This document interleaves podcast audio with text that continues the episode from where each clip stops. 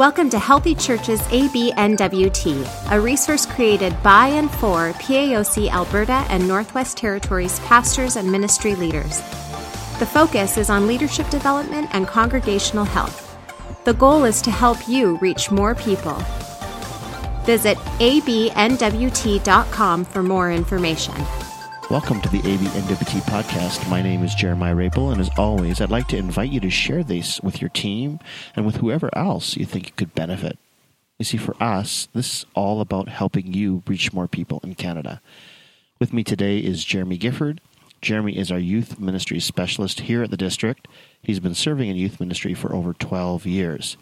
He's really been helping us to get our heads around reaching Generation Z. These are the people who are 20 years and under in your community. So, welcome, Jeremy. Thanks so much, Jeremiah. Good to be here. So, talk to us about the realities of Gen Z. Like, what do we need to know?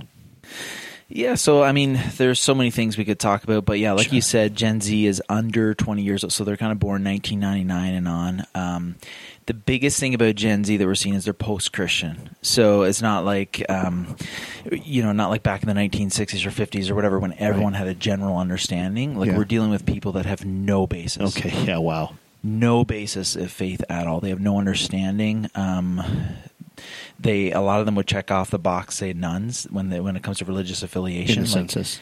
Exactly. Yeah. Yeah. They they have zero zero affiliation Yeah. to any kind of Christianity or any kind of religion whatsoever. You know. Um, so so we're dealing with people. Yeah, that, that just are coming from no knowledge at all. Like not not even a, a, a small basis. Like like back in the day, you could go to knock on anyone's door, and, and most everyone in society would have a general understanding of Judeo-Christian values. So that's what our nation was founded on. Right. Now that's not what we're dealing with at all. They don't even have a, an understanding or memory of the gospel at all. The people we're dealing with, they're when we talk about Gen Z, they're post-Christian completely. Um, but screenagers is is another term that's used uh, for Gen Z. Think about it; they never knew a day without Google or high-speed internet. Like that was Yeah.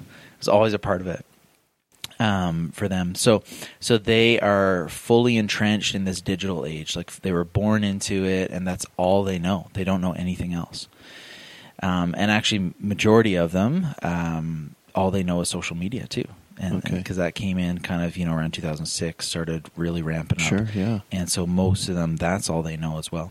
Um, so yeah, digital age, like screenagers, um, and the other side that when we're talking about, about Gen Z is that they're they're very career driven Okay. very career driven. So, uh, some studies were done by Barna, and 66% of them plan on finishing education and starting a career by the time they're 30. And actually, they were asked this question in, in this survey, which is very fascinating to me. They, they said, My blank, and it's kind of fill in the blank, is very important to my sense of self. And so they were given a list of things, and they had to check off, you know, which ones, and uh, and the percentage, which which ones they strongly agree with. And so number one across the board was professional and educational achievement. So for them, they're extremely career driven, leadership oriented. They want to achieve. Wow. So they want to like you know across the board they want to go to university college they want to have you know they want to graduate with something that they, they want to get into a meaningful line of work and to make a difference um, number two came across was hobbies and pastimes which was 42% uh, gender and sexuality was was number three and number four was groups of friends. The most interesting thing about this question was number five and six was family and religion. Both were at 34% this is the first time and this question has been asked of every generation since boomers and this is the very first time that religion that family has not been number one. And for the most part religion has been number two in uh, in their list of what's important to their self. In other generations, and now in all generations and now yeah. that's down. That's way down. it's it's at the bottom it's at the very bottom Wow. Yeah, so so we've seen a, a crazy shift like that. So, but but the the more interesting thing is that number one is professional educational achievement. So some people can look at this and be like, "Oh, great, we're you know we're headed to hell in a handbasket because you know family and religion is at the very bottom." Yeah. You can also look at it. It may be an opportunity for the church, which we can talk more about later. Is that Yeah. professional and educational achievement is so high. So the thing with them is that it's not just about econ- economic stability. they actually see that their world is broken. So they were born into the majority of them. They grew up in the aftermath of 9/11. Right. This broken world, terrorism everywhere. You know, so so they see that the world is broken, but they have this crazy idea that they feel like they can actually fix it. They can make a difference. Wow. And so uh, we actually, I think it's actually an opportunity for the church that Yeah, we yeah, have yeah. something that we can call them to, where they can actually put the hands to the plow and actually get to work and make a difference along with us. Right. And so I, I think it ends up being an opportunity. But but those are, are kind of some of the more stronger characteristics that uh, that the studies are showing with Gen Z. Wow. Okay. So then the next question is so what is the best way that churches can minister to that generation then? Well, again, thinking that they're they're post Christian, so we have to think a lot, like really different than we've ever really thought before, uh, for the most part, because we've been dealing with again a Judeo Christian kind of society. Now we're kind of moved away from that. We're post Christian, Right. so now we end up having to think and act like missionaries in our culture when we're talking about Gen Z specifically. I often give the example, which uh, is actually found in the book Meet Generation Z. Uh, it's very interesting, where he talks about Paul and how in the in the in the New Testament, you know, Acts thirteen, Paul is speaking primarily to Jews. So he's preaching. He preaches totally different than when he does a little Right. later in Acts seventeen.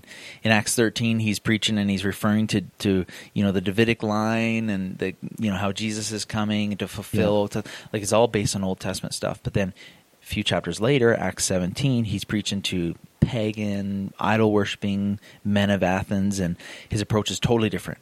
Yeah. And so he, he says, you know, I, and we all know the scripture, right? He says, I Sure. notice from all the shrines you have, you you guys are religious people. You have an inscription on one of your altars that says, to an unknown God. Now, let me tell you about that God. Right. Yeah. So he meets them where they're at. Totally He- different. Yeah. totally totally different so I, I think that just helps us a little bit kind of realize that we are obviously we're not the majority christian context anymore so we have to adapt we can't fear change we have to embrace it now we're the missionaries um, so what do missionaries do they Yeah. learn What does that look like then? Exactly. They they learn, they speak the language of culture, and they meet people where they're at. That that's actually such a huge thing because if you think of Netflix and you think of Blockbuster back in the day, we all loved you know browsing the aisles of Blockbuster for hours on end trying to. I think I still owe late fees. yeah. I still have late fees or the be kind rewind kind of thing, Yeah, yeah. you know.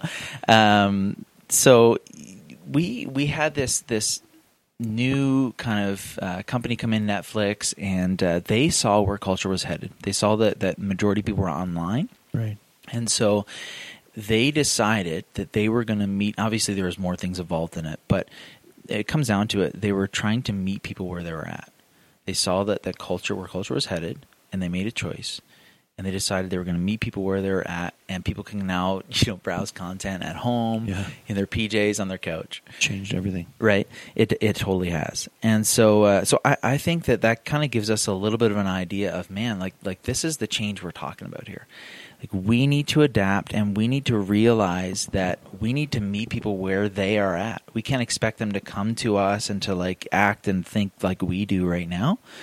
We need to see where they are right now and uh, and meet them where they're at. And so um, I, I think some of the things that may be holding us back from reaching the next generation is unfortunately sometimes you know as as as things happen with with older generations that maybe want the church this way or that way or maybe people that have just been entrenched in church culture doesn't even have to be an old generation they've been entrenched in church culture Yeah. for their whole life Right. they only see church as one way and, and that's the only way it can be and so uh, they want to be church like maybe like when they were young, uh, or they want one hymn per Sunday, you know, like this and that. Sure, yep. They want church exactly like they think it should be.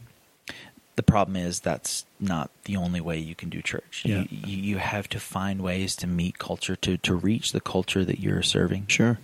And so, and we've talked about this a lot. I know in a lot of our um, you know podcasts here is that we we we have to move from being preference driven to purpose driven. Right.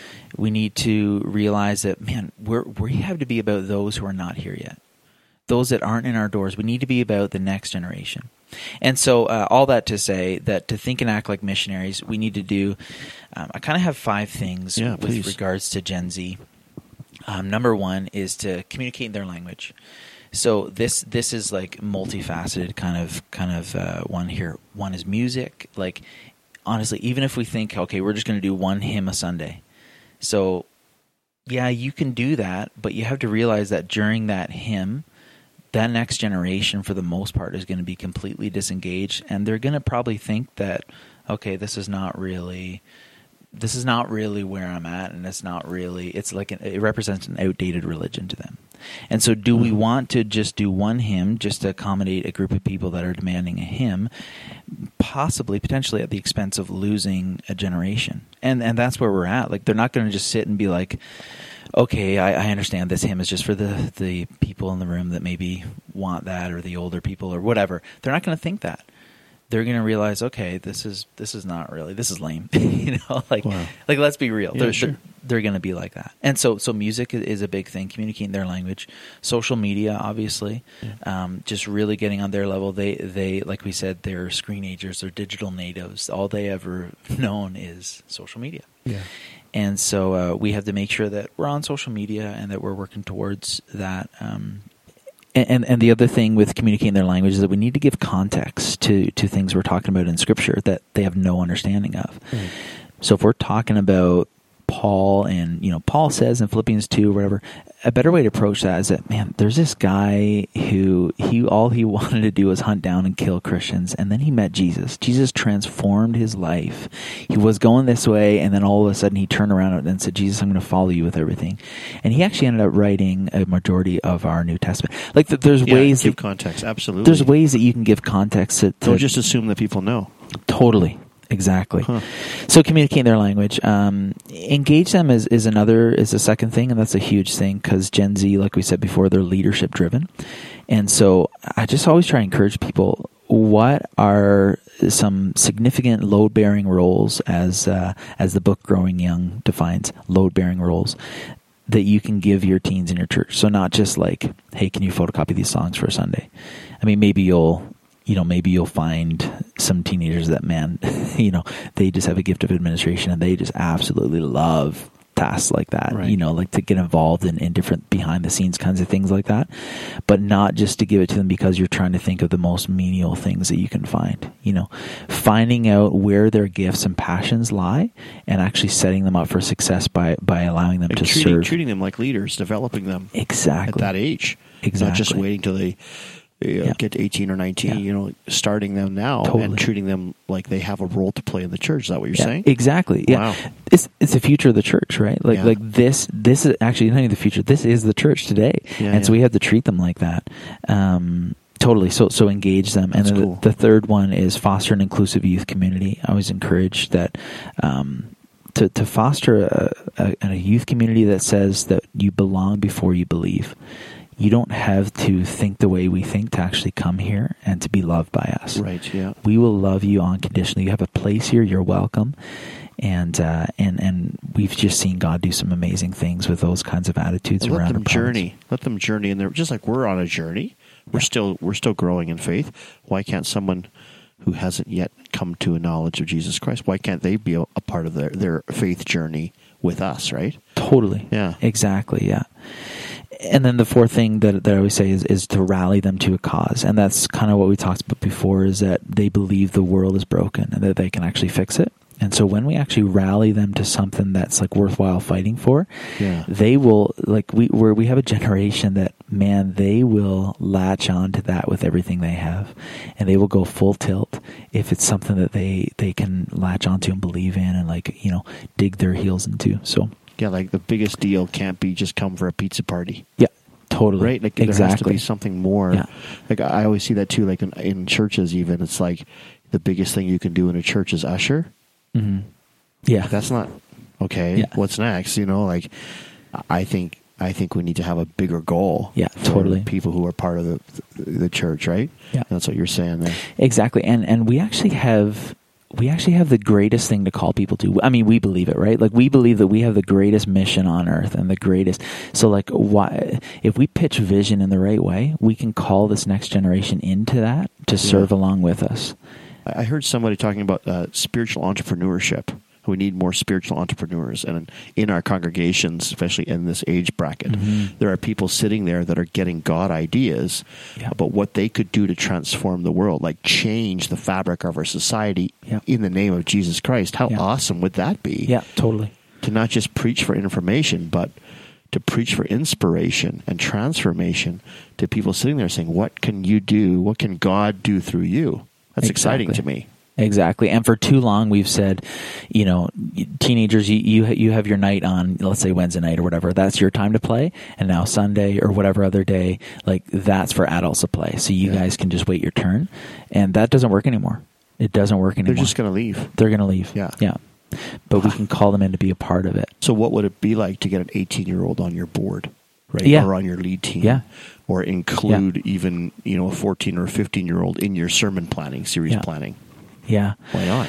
Totally. And and a book that I would just encourage people to read is Growing Young, and it really helps people think how they can uh, grow young, but also ma- maintain people that are that are young to actually keep people uh, in the church that are young, and uh, and what churches that are doing that are successful in that. And part of that is giving them load bearing roles, and so it walks through that. So That's so important Mhm. because most of our churches are aging out, yeah, right? They're 60 plus, and um, yeah, they're not going to lean younger. It's not going to be long before they'll have to close their doors. yeah, exactly. Wow, Mhm. it's helpful. Thank you. hmm What's the next one? Yeah, the last one is uh, to prioritize them. And so, uh, just simply to you invest in what you believe in. And so, uh, if you're just going to kind of ignore them and just uh, you know let them survive off of pennies or, or whatever, Right. like like actually actually to invest in the next generation and to make sure. And like we're talking everything from from kids to youth in this. Like like not Sure. you know eh, eh, like actually throw money at this and and and to see this thing thrive. Yeah. Yeah. That's awesome. So, what if you're listening to this podcast and you're like, "Oh, okay, I don't do anything. we have nothing for youth. What and, and children in our church? What's what's your advice? How how do we get going on this? Well, uh, what I often encourage people or churches that are that have this similar question is that is there someone in your church right now that you can approach, you know, that that can maybe start investing in teens? There's always someone. There's always someone that you can lean on and, and pull from. So, is, is there someone in your church right now that, that you would? But again, not just people don't respond well when, or they don't always respond well at least when you ask them to run a program, right? So it's not about necessarily running a program, although Right. that may be what you want them to do, but you pitch it in with vision, always with vision. Right. You start with vision and, and what you're trying to do, what you're trying to instill in the next generation, and that this is a, this is about bigger than just a program. This is literally about the future of the church, Yeah. and uh, and so pitching vision to them uh, in a way that's exciting that they can latch onto. Huh. Uh, another idea might be that maybe there's multiple. Maybe you're in a small town. Maybe there's uh, multiple churches and no one has a youth ministry, and Sure, no one yeah. feels like they have the resources for it. But what about if you pool together and uh, and ran things with other churches like Right. that? Maybe I've seen that kind of work really really cool in some cases. Um, but another thing that people tell me is that, man, Jeremy, we're not in the city. You know, we don't have the resources of, you know, or fun things to do that a big city church would have. And, and all I say to that is that's to your advantage. Because do you know how hard it is to get city teens out to an event? Like it's, Right. it's actually pretty difficult. Uh, the best way is obviously through relationship and friends bringing friends. But in small town, it's totally different. You can almost do anything remotely fun and people are going to show up. You know, like the saying, uh, "Build it and they will come." Yeah. just do something remotely fun and they'll come. you yeah. know, Because what else are they going to do? exactly. There's nothing else to do, and Yeah. so you can create some some unique oppor- some unique things that you can do in small towns like that that will naturally a- attract students to come. And then, uh, and then once they're there, they're going to stay because of relationship, of course. Well, I like what you said too. Don't think of it like a program. Don't Mhm. think of it as I have to start a youth group, Yeah. whatever that's going to look like. It can be something totally unconventional. It could be a drop in kind of scenario. It can be just like a fire pit outside or a games night or, uh, you know, video games. And the whole point maybe is just to build relationships Yes. at 1st Mhm. You know, you don't have to get the band and have a sermon every week. Mhm. totally. Okay, so is there hope for the church in reaching this generation? Yeah. Jeremiah, there's so much hope. there really is. And I know a lot of people can look at these stats and just say like, "Oh man, like like we're not going to make it or whatever." The gap seems big. Yeah, it does. It, totally, right? But I actually think that man, we have such an opportunity. Like this is not the end of the line. I, I think this is the beginning of something new. Yeah. And, uh, and and so, I, but the other thing is that I think there's there's a real hunger in the next generation that we can tap into. Um, studies are showing us that they're actually really spiritually hungry, and you can actually see that in the type of Netflix series that are coming out. It's Mhm. all Gen Z has a crazy fascination with the supernatural. And uh, and so I, I think part of it. I mean, this is just me talking, but uh, I think part of it is maybe they want more. Maybe they've realized that you know technology, all this stuff that they have that was promised to make their life amazing, you know, is not really what they thought it was. Mm. And they're craving more, something beyond themselves, beyond what technology can offer. And so they're they're dipping into some of these other areas of the supernatural. Right. And we're actually seeing a lot of that. And so, um, so I I think they're craving they're craving it, but they don't have the destination. They don't know where they're trying to land, and they don't have the map to get them to where they don't even know they need to go. You know. Yeah. So uh, we have we have an opportunity there, I think, where we can tap into a hunger that they already have, and guess what? We have the answer for it. Amen. Um, but the other thing is that, uh, which I didn't chat about earlier, but it's a new life stage that's developed over the past 30 years, and it's called emerging adulthood. And this is, uh, they talk about this, and they've done a big study with uh, renegotiating faith study. I'd encourage people to just look, if you just search renegotiating faith study, you can read the whole, I know it's like 180 pages or whatever, but it's really, it's fascinating. Yeah, it sure. really is. But just a really brief uh, kind of synopsis or summary of it is that uh, this new life stage called emerging adulthood has emerged over the past you know 30 years. So as a teen graduates high school, the development of their social roles and personal identity during this emerging adulthood phase is temporarily suspended as they try and figure out who they are during university years. So so they're trying to discover their identity, who they are. Yeah. And so uh, emerging adulthood is this is this phase as they graduate high school and move into this this phase that their identity is almost on pause. They're trying to figure out who they are. Mm. And so as they do that, everything from their previous commitments, maybe they were, you know, even religious commitments, maybe they were serving in their youth ministry as a student leader. Everything like that comes back on the table for re- renegotiation. So they start to re- really think, is this really who I who I am? You know, I, I know I did that in my teenage years, but maybe that was just a phase. Who am I? They're trying to answer that Yeah, sure. And the delay of five to seven years because this used to happen in their teenage years. They, used to ask these big questions kind of work that in the teenage years. The delay of uh, and kind of even as they graduate high school but the delay of five to seven years um, in the past 30 years uh, of identity formation in young adults is because of the five traditional bridges to adulthood being delayed five to seven years. And so those those are leaving school you know like finishing school like finishing university all that kind of stuff as well leaving parents home uh, entering full time work, getting married, and having kids. So those five markers of adulthood Yeah. are pushed at Sure, least yeah. five to seven years ahead. Mhm. So this this means there's this there's a section in their life when they're at university or college or whatever. Again, they're trying to figure out who they are, and so I, I think one of the crazy opportunities that we have, and actually that studies are showing that can actually help mitigate people leaving and renegotiating out of faith during that stage, is if we help them find their identity during their teenage years. So, in other words, they're, they're trying to renegotiate their faith and trying to figure out where they belong in those young adult years or whatever. So, if we can intercept that in the teenage years and, and, and say, okay, you know, I, I know you're, you're struggling trying to find out who you are. So, let, let's have a pathway in our church to find out how we can get them plugged in to find their identity within the life of the local church, but also outside of their parents' faith. Because if, if, if it's just kind of, you know, alongside their parents or whatever, they'll they'll start to question that down the road too. It Right, needs to be their own choice. Yeah. And so, if we can provide space and opportunity, and I think this is the great opportunity that we have um, in reaching this next generation. If we can provide face, a, space, like I said earlier, for them to actually get plugged in to life giving, load bearing roles that complements their giftings and we help them find their identity through mentors and all that kind of stuff. Well this study has shown us that we actually help drastically like like crazy mitigate the uh, the departure of faith from cool. from our young adults down the road.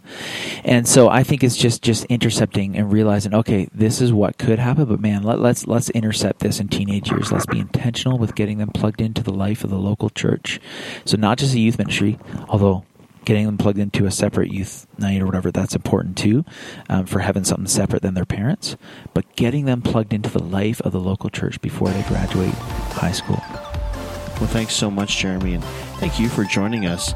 Please share these with your team, and if you have ideas on what we can talk about in future episodes, please email coach at abnwt. Until next time.